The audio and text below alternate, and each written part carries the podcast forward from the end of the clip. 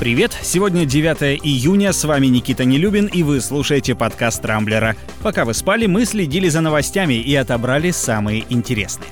Российский военный эксперт успокоил насчет вероятной атаки США на Сибирь. В деле сбитого малазийского Боинга появились новые подробности. Михаил Ефремов устроил пьяное ДТП, а москвичей наконец-то выпустили на свободу. Теперь обо всем этом подробнее.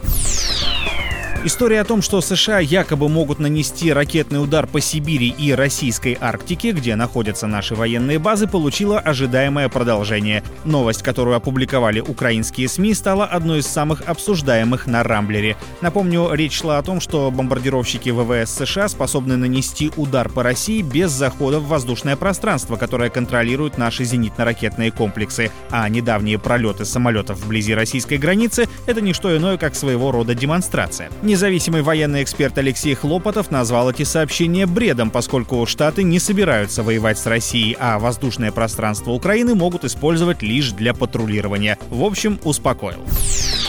В Нидерландах возобновились слушания по делу о крушении малазийского Боинга, который был сбит в небе над Донбассом в июле 2014 года. Тогда, напомню, погибли 298 человек. Кто выпустил ракету? Сепаратисты самопровозглашенных республик или вооруженные силы Украины с тех пор пытаются разобраться следствие. И вот в деле появились новые подробности. По словам прокурора Тейса Бергера, среди нескольких сот осколков, найденных во фрагментах самолета и телах экипажа, удалось обнаружить два необычных в форме бабочки — Сравнительная экспертиза показала, что они имеют больше сходства с ракетой БУК типа 9М38М1.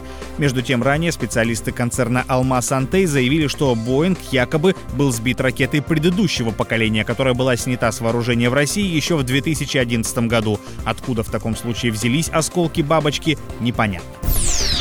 Михаил Ефремов стал одним из главных ньюсмейкеров дня. Накануне поздно вечером актер, находясь в изрядном подпитии, сел за руль своего внедорожника Гранд Чироки и устроил ДТП в центре Москвы. На Садовом кольце он выехал на встречку и на большой скорости врезался в «Ладу». Водитель получил закрытую черепно-мозговую травму, несколько переломов и был отправлен в больницу.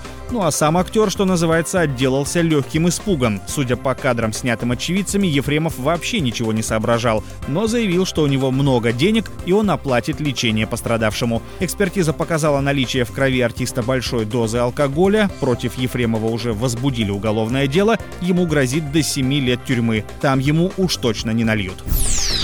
Но есть и хорошие новости. Мэр Москвы Сергей Собянин объявил о долгожданной отмене пропускного режима и прогулок по графику. Также сегодня в столице заработают парикмахерские, салоны красоты, фотоателье, ветеринарные клиники и отменяются ограничения на работу каршеринга. А вот так называемый перчаточно-масочный режим в Москве пока сохранится, то есть ходить везде можно, но только в средствах защиты. Насколько строго он будет соблюдаться, большой вопрос, тем более, что на этой неделе синоптики пообещали в столице жару до плюс 30.